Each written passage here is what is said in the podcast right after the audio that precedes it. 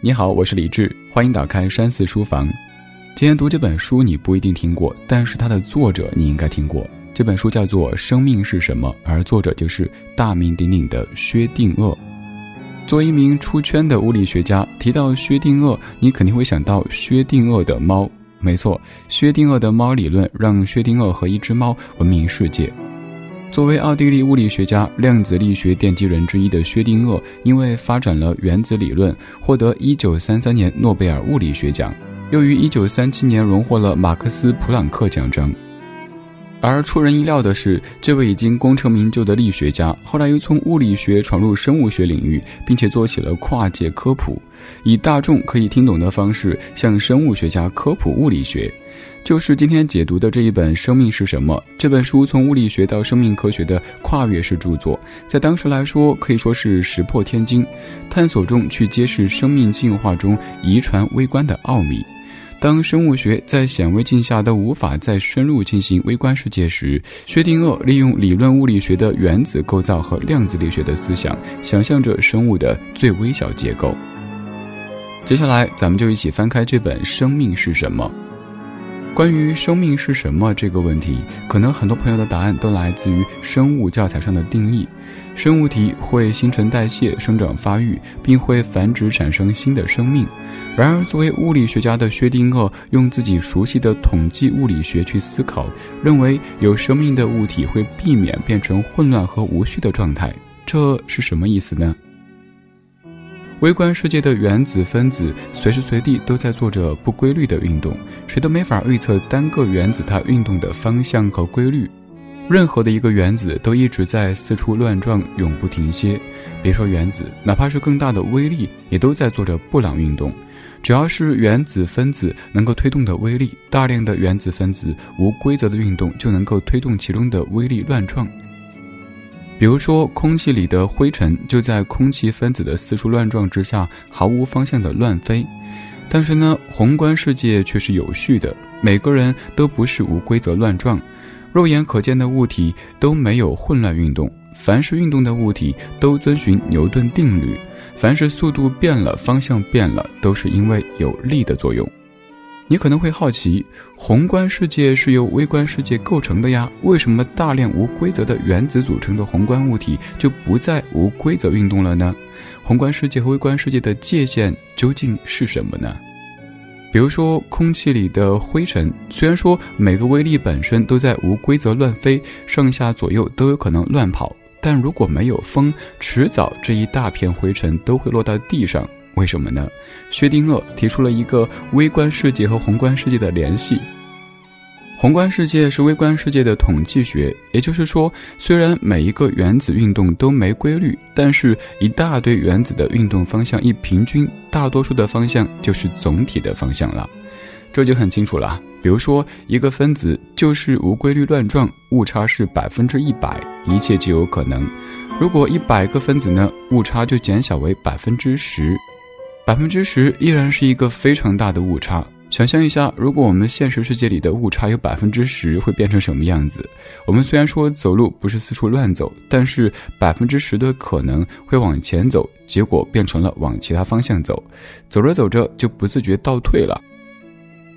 对于一个人来说是这样子，对于一群人来说，意味着百分之十的人是乱走的。可以这么说。虽然说我们的宇宙正在走向混乱和无序，但生命却在其中发展出了极高的秩序性。在物理学当中，我们用熵来衡量一个系统的混乱程度，一个火字旁一个商量的商。一个系统越混乱，它的熵也就越大。宇宙的熵是在不断的增加的，而生命却在其中保持着低熵的状态。那么，生命是怎么样做到这一点的呢？答案显而易见，那就是通过不断的进食。生物学上对这个过程有一个专门的词汇，这个词汇各位应该不会感觉陌生，它就是新陈代谢。起初，人们认为生命的新陈代谢过程目的就是和外界交换物质，并在这个过程当中补充生命活动所消耗的能量。但是在薛定谔看来，生命个体内的一个碳原子和食物当中的一个碳原子是一样的。生命体内的一卡路里能量和体外的一卡路里能量也都是等价的，所以说单纯的物质交换和能量获取并没有什么意义。薛定谔认为，生命系统从外界输入负伤，阳光是整个地球上所有生物所汲取的负伤的根本来源。植物吸收阳光，动物吃植物的同时，也吸收了植物体内从太阳那里获得的负伤。生命吸收到的伤可以抵消系统的熵值增长，从而维持和发展系统的有序化。从这个角度来说，我们生活当中所吃的并不是食物，也并不是寂寞，而是秩序和稳定。生命在生存过程当中也需要熵的释放。在物理学里，任何温度高于绝对零度的物体都会产生辐射，温度越高，辐射越强，辐射波长越短。人体的体温为三十七摄氏度左右，我们的身体不断的向外界辐射红外线，这也是带走生命运动增加的熵的一种方式。还有一种方式，那就是排泄。排泄物的混乱程度肯定是比我们的食物更高的。也就是说，一个生命想要生存，就得持续的吃下低熵的物质，获取低熵的能量，同时排出高熵的粪便，释放出高熵的能量。这样一来，相当于生物是在不断的从环境当中获取负熵，来降低自身的混乱程度，维持生命的现象。这样，通过熵的摄入、排放的新陈代谢，生命体形成一个负熵传递过程，保持了生命的稳定性。生物作为我们宇宙的一个部分，它自身的混乱程度也有着不断增加的自然趋势。生物的每一次呼吸、每一个动作，都在产生着熵，正是这些伤将生物体一步一步的带向死亡。地球接受着来自于太阳的阳光，并将这些低伤的太阳光转化为了高伤的红外线，再辐射向宇宙空间。而在这个过程当中，植物通过光合作用汲取了其中的一部分富商，高等动物则会通过进食获得原本存在于植物体内的富商。而动物的排泄物虽然说被大大的降解，但其中的富商仍旧会有一定的余量，因此植物和微生物依然可以利用它。所以，从根本上讲，所有的生物都是在靠着汲取富商来维持生存，而整个生物圈其实是一个富商传递的过程。一个人活着的时候，身体内的器官、组织都会一定的规律、秩序、有序的工作，而一旦人死去，身体内的秩序迅速消散，重新融入到环境当中。生命这种从合适环境里汲取富商的天赋。与其所具有的遗传物质有着密切的关系。虽然说遗传物质和宇宙里的其他物质一样，只是一团原子而已，但是这团原子本身具有极低的熵，最终可以通过复杂的物理和化学过程生产出蛋白质等物质。这些物质构成了一个个细胞，并且十分严格的控制着各项生命的运动。这样看来，在机缘巧合之下，有一系列特殊的化学反应发生在了一个小的范围内，不断的汲取环境当中的负熵，并将产生的熵排放回环境当中。这就相当于在一个小范围内创造了一个稳定的低熵系统，也就是生命的雏形。生命就像是一台纯粹的机器，遵循着宇宙运行的规律。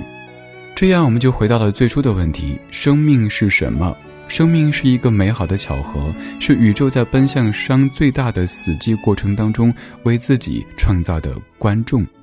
如果说生命的本质就是不断的在和外界环境交互的过程当中保持秩序，那么是不是可以推导出，如果人可以更好的处理自己和这个环境的关系，就能够活得更幸福呢？怎么样？看到这里，有没有感受到一些生命现象的神奇和美丽呢？对于生命的意义，是不是又多了一些理解和思考呢？在过去的几千年当中，人类文明的进步只是因为人类学会了利用外部的能量。工业革命之后，人类文明的发展进程加快了，消耗的能量也呈现出指数型的增长。水力不够了，用煤炭；煤炭不够了，用石油；石油不够了，用核能。能量的消耗越大，就会产生越多的熵，因此人类社会始终处在一种矛盾的状态里。人类社会变得更加严密有序的同时，混乱也在暗处不断的滋长着。我们只是依靠更大的能量输出在压制熵的累积，但是增加的熵正在各方面爆发出来，比如说垃圾污染、地球变暖、土地沙漠化，甚至还有一些心理疾病、孤独感和疏离感的暴增，这些都是熵的增加对于人类精神造成的结果。我们需要能量让世界变得更加有秩序，但是这是有代价的。为了尽可能的消除这个代价带来的影响，我们要尽可能多的增加负伤，比如呼吁保护环境、节约能源等等。本书一共分为三个部分，前两部分内容薛定谔讲述了生命的本质，最后一部分内容是薛定谔写的自传，讲述了自己的成长经历。接下来我们了解一下薛定谔这位作者。在奥匈帝国风雨飘摇的最后几十年里，1887年8月12日，埃尔温·薛定谔出生在一个富有的维也纳家庭，是家里的独子。与阿尔伯特·爱因斯坦和发现 X 射线的伦琴一样，薛定谔也出生在一个手工业主的家庭。他的父亲鲁道夫·薛定谔继承了家族的油毡工厂，足以保证全家衣食无忧，使薛定谔从小生活在比较优裕的家庭环境当中。学术研究在当时的欧洲是十分休闲的活动，被上流社会发展成为一种业余爱好。薛定谔的父亲则是一个业余的植物学狂热爱好者，在学术期刊上发表论文。薛定谔的学术启蒙受父亲影响很大，而薛定谔的成长环境堪比贾宝玉，他有着两位溺爱他的姨妈，一个表姐妹，还有一串保姆和女仆，他们一直都惯着他，任由他随心所欲。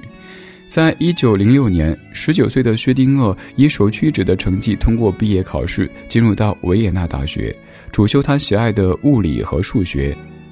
在维也纳大学的物理学研究所，薛定谔的祖师斯特凡在一八六六年被正式命为所长，对后来的薛定谔有着非常大的影响。他的同事洛施密特被誉为是薛定谔的另外一位学术祖师，因为洛施密特的学生埃克斯纳是薛定谔的实验物理学导师。提到埃克斯纳，还需要说到另外一个各位非常熟悉的名字，那就是居里夫人，因为就是埃克斯纳帮助劝说维也纳当局给居里夫人提供沥青油矿，而他们从中发现了镭元素。当薛定谔在维也纳大学开始自己的学术生涯时，量子物理学急需一个理论性的基石，为这座物理学界的新大厦奠基。当时的物理学界依旧奉牛顿的经典力学为圣经，但对微观世界的探索少之又少。量子革命在普朗克、爱因斯坦、波尔的理论激变当中一点点揭开面纱，在宏观与微观世界之间建立起普适性的理论解释。各大学派之间的争辩是当时物理学研究的一个重要手段，通过演讲、论文去击败对手，占领理论的制高点，是物理学者们竞相追逐的事情。年轻的波尔以最佳辩手屹立于物理学界，成为哥本哈根学派的主要代表人物，也成为后来薛定谔的主要辩论对手。如果说哥本哈根学派是团队作战的典范，犹如全真七子，那么自立门户的爱因斯坦、普朗克、波尔兹曼、薛定谔等等，则在各自修炼的同时，彼此保持着书信的沟通，有着相互促进式的切磋和借鉴。他们每一个人都是在用自己的秘籍和哥本哈根学派展开较量，而这种较量是以一种竞争的模式促进着量子物理学的发展。他们中没有胜负，只有论剑和主导。谁的理论更具有辩驳性，更经得起检验，谁就是真正的王者。基于这个标准，薛定谔在本场角逐当中脱颖而出。从一九二二年到完成突破性工作，提出波动方程的一九二六年之间，薛定谔发表了六篇关于统计力学的论文，五篇关于色觉的论文，四篇关于比热的论文，四篇关于原子结构的论文，以及一篇关于相对论的论文。这些论文是薛定谔在当时的物理学界地位的一个重要标志，因其对量子物理的贡献，和狄拉克分享了一九三三年的诺贝尔物理学奖。